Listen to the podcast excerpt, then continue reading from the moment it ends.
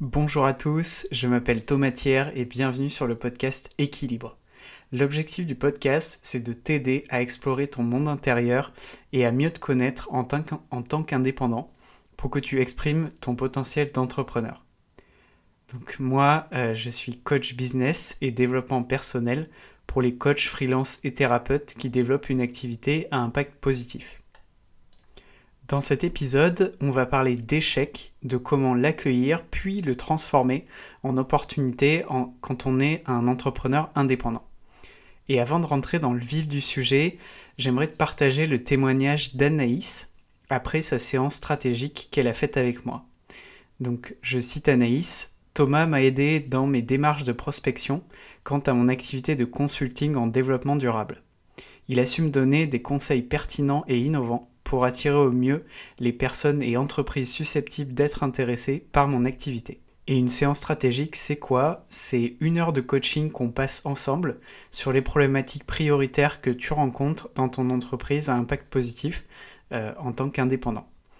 Si du coup tu es intéressé pour réserver une séance, euh, je t'invite à regarder dans les notes de l'épisode, il y a le lien pour réserver euh, ta séance à toi. Donc maintenant, on va passer au menu euh, de cet épisode du jour. Alors, déjà, dans une euh, première partie, on va se demander si l'échec est-il vraiment le même partout, tout le temps et pour tout le monde. Et ensuite, dans un deuxième temps, on va voir comment accueillir l'échec et le transformer en opportunité en tant qu'entrepreneur indépendant. Et on verra notamment euh, un exemple de l'entreprise Patagonia. Et je te partagerai trois outils qui sont complémentaires à mettre en pratique en tant qu'indépendant. Donc maintenant t'en as l'habitude, euh, petit conseil avant d'entrer dans le vif du sujet, prépare-toi à prendre des notes, que ce soit à l'écrit ou via des notes vocales, euh, pendant l'épisode, parce que tu vas voir qu'il contient pas mal d'idées et de concepts que peut-être t'as pas euh, forcément déjà entendu et que tu voudras mettre en pratique une fois l'épisode terminé. Et donc du coup, ces notes, ça te permettra de te retrouver euh, dans ce que tu as euh, retenu de l'épisode et de pouvoir tout de suite mettre en pratique les méthodes et les outils euh, une fois que, que tu auras écouté l'épisode en entier. Donc déjà, cette première question, l'échec est-il vraiment le même partout, tout le temps et pour tout le monde? Donc déjà, je vais te partager comment je, je, voyais l'échec d'une façon différente avant par rapport à comment je le vois maintenant. Euh, plusieurs années en arrière, donc avant que j'entreprenne à mon compte en 2017, donc j'ai eu le bac, puis un diplôme universitaire en master, et ensuite j'ai été salarié dans différents métiers de la communication digitale ou euh, du, euh, dans le digital, comme on l'appelle, voilà, après mes, après mes diplômes. Et à cette époque-là, j'avais jamais échoué un examen, pas même le permis de conduire en fait mes résultats et mes notes, ils étaient toujours dans la moyenne, sans que mes notes justement soient excellentes, mais sans que ces notes soient trop basses non plus. En gros, je passais toujours. Et c'était pareil pour le permis de conduire. Au fond, je pense que j'avais une peur de l'échec qui était très ancrée. C'était la peur euh, de ne pas réussir pour la première fois un examen ou une étape euh, dans ma vie en fait. Et à partir de 2017, quand j'ai commencé à entreprendre sur mes premiers projets, j'ai petit à petit considéré l'échec comme une étape obligatoire pour progresser et pour évoluer dans ma vie. Et du coup, tu te poses peut-être la question, finalement, qu'est-ce qu'il a pu se passer euh, pour que ma vision de l'échec, elle évolue comme ça? Pour bien comprendre cette évolution que j'ai eue et que toi, tu as peut-être vécu ou que tu vivras, il faut regarder la façon dont chacun construit sa vision du monde. Et c'est vraiment un point essentiel à garder en tête pour la suite de l'épisode. Donc reste bien avec moi, sois bien concentré euh, à ce moment-là. En fait, faut savoir qu'on construit notre vision du monde par approximation. Approximation au pluriel, hein, évidemment. Et notre monde, il contient énormément d'images qu'on appelle bistables. Et une image bistable, c'est quoi? C'est une situation donnée qui peut être interprétée de plusieurs façons différentes. En fait, chacun de nous va interpréter une situation donnée d'une façon différente de l'interprétation de son voisin. Et ça, ça va se faire en fonction des informations dont chacun dispose à l'instant T. Et ces informations, ça peut être des choses issues de notre passé, de nos expériences vécues, notre éducation, etc. On appelle ce mécanisme-là la réduction de l'ambiguïté. Et en fait, comme le dit Albert Mukaiber dans son livre Votre cerveau vous joue des tours, je le cite, Le cerveau opère un choix parmi les différentes options que le réel contient. Le cerveau opère un choix parmi les différentes options que le réel contient. Et vous allez me, en tout cas, tu peux, tu peux me poser, tu peux te poser la question. Et l'échec dans tout ça finalement? Ben en fait, deux personnes, elles vont observer et considérer un échec selon leur propre perception. Et cette perception dépend de nombreux facteurs, comme je viens de te le dire à l'instant.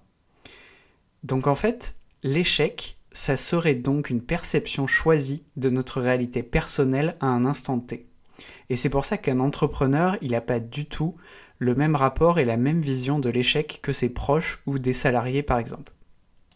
Et toi, tu as peut-être vécu euh, ce décalage en tant qu'indépendant et c'est parfois pas évident à gérer. En tout cas, moi je l'ai vécu et je sais que c'est pas évident. Si tu es dans ce cas-là, je t'invite vraiment à prendre du recul quand ces situations elles arrivent en repensant justement à cette façon dont chacun construit sa vision du monde que je viens de te partager et aussi à utiliser des outils pour te recentrer sur ton activité, euh, dont ceux que je vais te dévoiler plus tard dans l'épisode. Comme je te disais il y a quelques minutes, notre vision de l'échec dépend de nombreux facteurs. Et parmi ces facteurs, il y a l'éducation et la culture. En fait, on remarque des différences quand on compare plusieurs pays. Là, pour l'exemple, j'ai pris la France et les États-Unis qui, en fait, incarnent bien ce grand écart lié à la vision de l'échec pour moi. Ce que je vais te partager là tout de suite, c'est vraiment des observations globales, c'est des généralités, et il existe en fait plein d'exceptions, évidemment, pour chaque pays. Hein. En gros, en France, on considère l'échec comme quelque chose euh, qu'il faut éviter à tout prix. En fait, il y a une connotation vraiment négative et qu'on intègre depuis tout petit. C'est pour ça que je te parlais de l'éducation. Alors qu'aux États-Unis, l'échec, il est plutôt considéré comme indispensable pour progresser et il a une connotation plutôt vraiment positive. Cette différence entre la France et les États-Unis, elle génère des tendances très marquées dans chacun de ces pays. Je pense que la vision générale de l'échec en France, c'est ce qui a pu déterminer ma propre perception euh, de l'échec avant qu'elle évolue en 2017 quand je suis devenu entrepreneur. Et si on répond à la question de départ qu'on se posait, on peut donc dire que l'échec, il n'est pas perçu de la même façon partout, tout le temps et par tout le monde. Et maintenant, peut-être que tu te poses la question, comment est-ce que l'échec, il est perçu dans le milieu de l'entrepreneuriat? Et en tout cas, j'ai remarqué une tendance forte qui se dégage, c'est celle de ne pas utiliser le mot échec. Alors moi, je m'interroge, je ne sais pas vraiment pourquoi on a cette attitude-là. Est-ce que c'est parce que les entrepreneurs, ils expriment leur biais d'optimisme à fond euh, en faisant de cette façon? Est-ce que c'est parce que ce mot de l'échec, il est connoté si négativement qu'on veut le mettre au placard et l'oublier pour demain Franchement, je sais pas quelles sont les vraies raisons derrière ce phénomène, voilà, je vais être très honnête. Mais par contre, j'ai observé cette tendance dans le milieu francophone uniquement, donc peut-être que la situation, elle est différente chez les entrepreneurs américains, entrepreneur brésilien ou japonais par exemple. Voilà. Ma vision sur ce sujet, c'est qu'un échec, c'est une opportunité. C'est vrai, mais ça lui enlève pas sa dimension d'échec quand même. Moi, je le compare par exemple à une émotion. Avant de pouvoir la considérer comme une opportunité d'apprendre et d'évoluer, on a besoin en fait d'accueillir une émotion qu'on ressent. Enfin, en tout cas, moi, c'est ma vision des choses là-dessus. Et euh, peut-être que tu la partages, peut-être pas, mais en tout cas, euh, j'espère que ma vision sur sujet, euh, ça te permettra d'y voir un peu plus clair si tu te posais des questions justement sur ta propre façon de voir l'échec et et ou si tu as vécu des, des, situations justement où bah, avec des proches, avec des salariés avec qui tu as pu discuter, qui ont justement une vision de l'échec qui est différente de la tienne. Donc là, on a vu euh, que justement l'échec dépendait d'une perception. Et maintenant, on va passer à cette partie euh, où on va se poser la question comment accueillir l'échec et le transformer en opportunité en tant qu'entrepreneur indépendant? Et donc, je vais commencer avec un, un exemple, celui des maillots de rugby de l'entreprise Patagonia. Donc, Patagonia, peut-être tu connais cette marque, peut-être pas. C'est une marque de vêtements de sport euh, qu'on dit nature, donc euh, vêtements euh, pour l'escalade, pour, pour la course à pied, pour le trail, etc. Et pour le ski. Et c'est une marque qui est aujourd'hui reconnue et qui est prospère, mais en fait elle a connu vraiment des périodes très basses dans sa, dans sa vie d'entreprise. Par exemple, en 1974, un des premiers produits que vendait cette marque, c'est des maillots de rugby. Et pour la petite histoire d'ailleurs, euh, pourquoi euh, Yvon Chouinard, un des, enfin, le fondateur de Patagonia, il avait choisi des maillots de rugby à l'époque, c'était parce que euh, c'est ceux qui permettaient d'avoir la plus grande liberté de mouvement et en même temps d'avoir un, un, tissu assez épais quand on faisait de l'escalade. Donc voilà, petite anecdote en passant. Donc 1974, les maillots de rugby sont lancés. Les débuts, ils sont vraiment super bons. Il y a de très belles ventes et l'entreprise décide de sous-traiter la fabrication euh, de, ces maillots à une usine de Hong Kong. Et l'objectif, c'est de produire 3000 maillots par mois. Donc c'est quand même pas un petit chiffre. Sauf qu'en fait, il y a des problèmes qui émergent de partout. Euh, la qualité du produit fini, elle est désastreuse. La livraison, elle arrive avec des retards énormes. Enfin bref, c'est un peu la cata. Et euh, au niveau des conséquences que ça a, tout ça, c'est que l'entreprise est obligée de déstocker à perte le plus de maillots possible. Et en fait, il y a un risque réel de faillite de l'entreprise concrètement. Et avant que Patagonia existe réellement, euh, Yvon Chouinard, son fondateur, il avait une entreprise qui s'appelait Chouinard Equipment et qui fabriquait du matériel pour l'escalade. Et donc, euh, en fait, ils ont commencé à créer des premiers vêtements avec Chouinard Equipment Sauf que, ben, en fait, fabriquer du matériel pour l'escalade et fabriquer des vêtements, c'est deux métiers totalement différents. Et d'ailleurs, euh, Chouinard, il témoigne de cet épisode-là avec les maillots de rugby en disant, je le cite, Nous avons appris de la manière la plus brutale qui soit la différence entre faire tourner une forge et vendre des chiffons. Voilà, sans franc-parler habituel, fait le reste. Ensuite, euh, après cette euh, situation euh, qui a des conséquences désastreuses au niveau de la, production qui a été externalisée des maillots, en fait, il va y avoir une recherche de financement pour renflouer la trésorerie de l'entreprise qui va finalement s'avérer infructueuse. Et là, l'objectif, c'est vraiment de, de maintenir l'entreprise en vie. Il n'y a pas d'autre objectif que ça. Et le 31 décembre 1975, Ensuite, la famille Frost, qui sont des, associés historiques de Patagonia, ils quittent l'entreprise et ils laissent euh, Yvon Chouinard, le fondateur historique, et sa femme Malinda, seuls en fait à la tête de l'entreprise Patagonia. Et dernier épisode, dernière phase qui va clore cet exemple des maillots de rugby et euh, cette période pour Patagonia, c'est en 1979, une nouvelle directrice générale qui arrive, qui s'appelle Chris McDivitt, et en fait, avec elle, ça va être la révolution. Elle va trouver des financements, elle va insuffler de l'énergie à l'équipe commerciale, elle va replacer et canaliser la créativité au centre de l'entreprise. En gros, elle va apporter de la cohésion à toute l'entreprise dans son ensemble. Donc si on revient sur euh, la question de départ euh, de cette euh, partie sur laquelle on se penche, c'était comment accueillir l'échec et le transformer en opportunité en tant qu'entrepreneur indépendant si on prend cet exemple euh, des maillots de rugby avec Patagonia, on peut se dire qu'en fait la phase d'accueil de l'échec, ça a été quand les associés historiques quittent Patagonia en 1975. Et c'est euh, à ce moment-là que le fondateur euh, Yvon Chouinard et sa femme Malinda, ils peuvent juste constater là où ils en sont et là où les a menés leur envie initiale en fait, de vendre des maillots de rugby et qui pourtant était une envie qui était bonne, qui était, euh, qui était vertueuse. Et la phase, donc ça c'était la phase d'accueil de l'échec, et la phase de transformation de l'échec en opportunité, c'est quand la nouvelle directrice générale Chris McDivitt arrive en 1979, euh, là où elle transforme l'organisation de l'entreprise et elle lui insuffle, pardon, une nouvelle dynamique en prenant des décisions qui sont difficiles, certes, mais qui sont importantes pour, au final, lui redonner de la cohérence et un cap. Donc là, je vous ai partagé euh, comment une entreprise de la taille de Patagonia a justement accueilli l'échec et l'a transformé en opportunité, mais peut-être que là, tu te demandes euh, sûrement comment ça marche pour moi en tant qu'entrepreneur indépendant. Et justement, on arrive à l'étape où, où je vais te partager trois outils complémentaires, donc qui sont complémentaires entre eux, pour justement réaliser ça. Donc le premier outil, c'est d'établir ses propres repères sur ce que signifie un échec pour soi-même et son activité. Donc comme tu l'as compris depuis le début de cet épisode, un échec, en fait, c'est quelque chose de relatif. Il dépend de notre perception et au final, il dépend d'un contexte précis.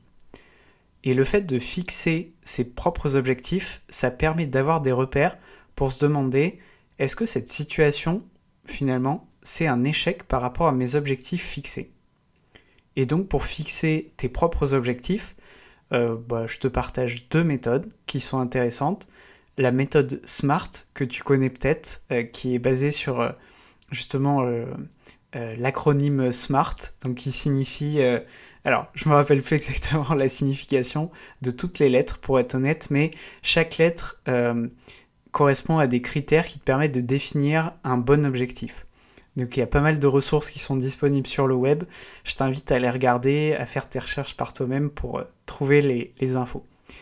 Donc ça c'est une première méthode, méthode SMART. Et la deuxième méthode c'est le plan de 90 jours qu'on appelle aussi l'année en 12 semaines. Et qui permet en fait de se fixer un nombre limité d'objectifs en 12 semaines. Et je parle de cette méthode justement de l'année en 12 semaines dans mon épisode numéro 3 sur euh, prendre des meilleures décisions en écoutant son corps.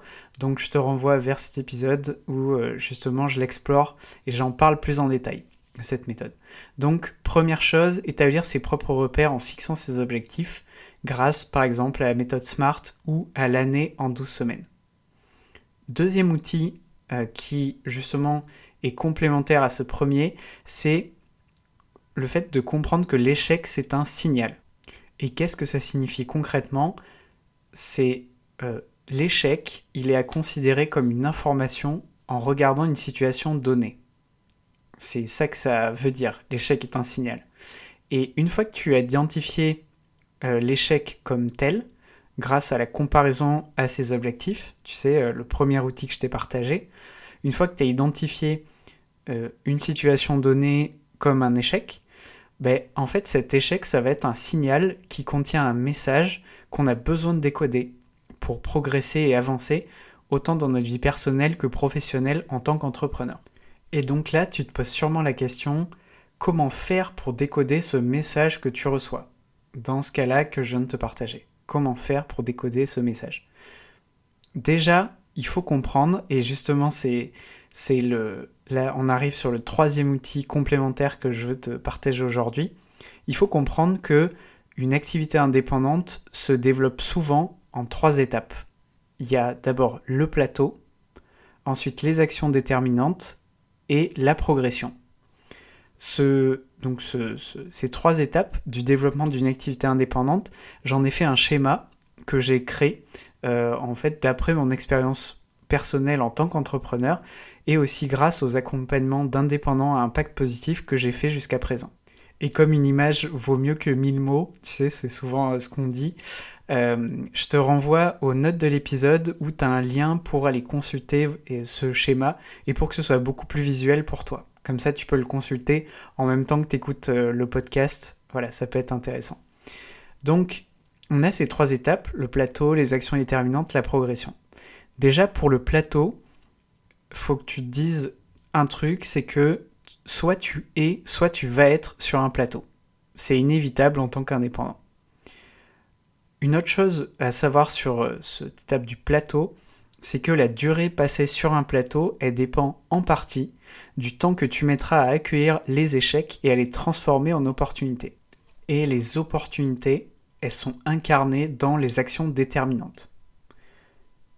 Donc si on devrait, si on devait pardon, résumer euh, tout ça, on pourrait dire que l'échec, c'est une étape qui te prépare à une transformation.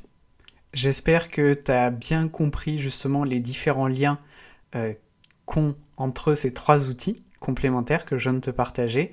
Et euh, pour que ce soit vraiment très pratique pour toi, si justement il y a des, as des questions, il y a des, choses que tu n'as pas forcément euh, voilà, comprises, euh, je te propose de faire un petit exercice qui résume les, justement les trois outils qu'on a vus.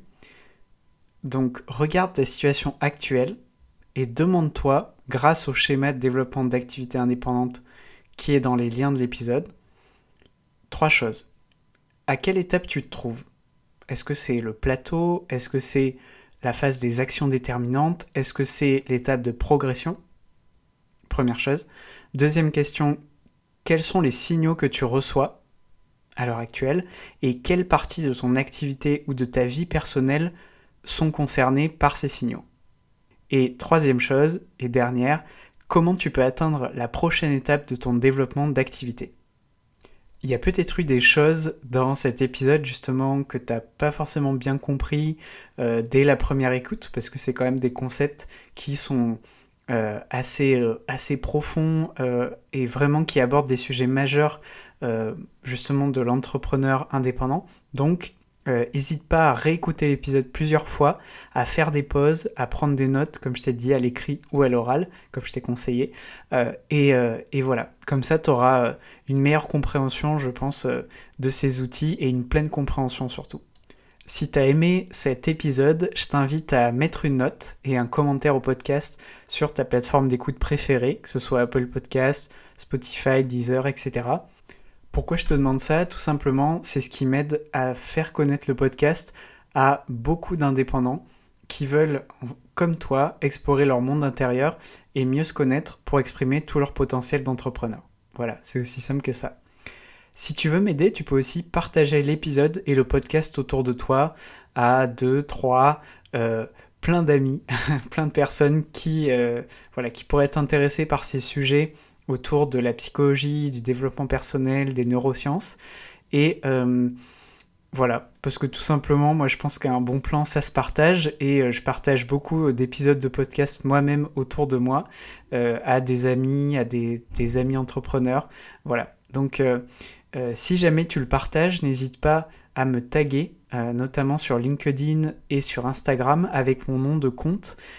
donc mon nom sur ces réseaux, c'est Thomas et le nom c'est Thiers qui s'appelle T-I-E-Y-R-E. E. Donc si tu es encore là, déjà merci, merci beaucoup euh, d'être toujours présent au rendez-vous. Et c'est un signe, en tout cas, moi je le perçois comme ça, c'est un signe que ce contenu il t'intéresse. Peut-être que tu es coach, tu es freelance ou thérapeute à impact positif et que tu te sens bloqué sur des sujets importants ce qui freine ton développement d'activité. Moi, je te propose d'en discuter pendant une séance stratégique d'une heure.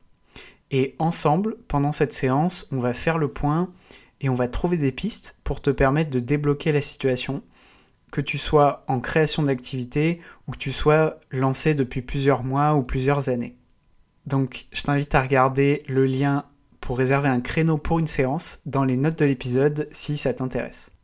Et enfin, tu peux retrouver tous les liens utiles dans les notes de l'épisode, donc je t'invite à aller regarder. Euh, voilà. Merci beaucoup pour ton attention et j'espère que cet épisode t'a plu. En tout cas, moi j'ai pris beaucoup de plaisir à le faire. Prends soin de toi, je te dis à très bientôt pour un nouvel épisode. Salut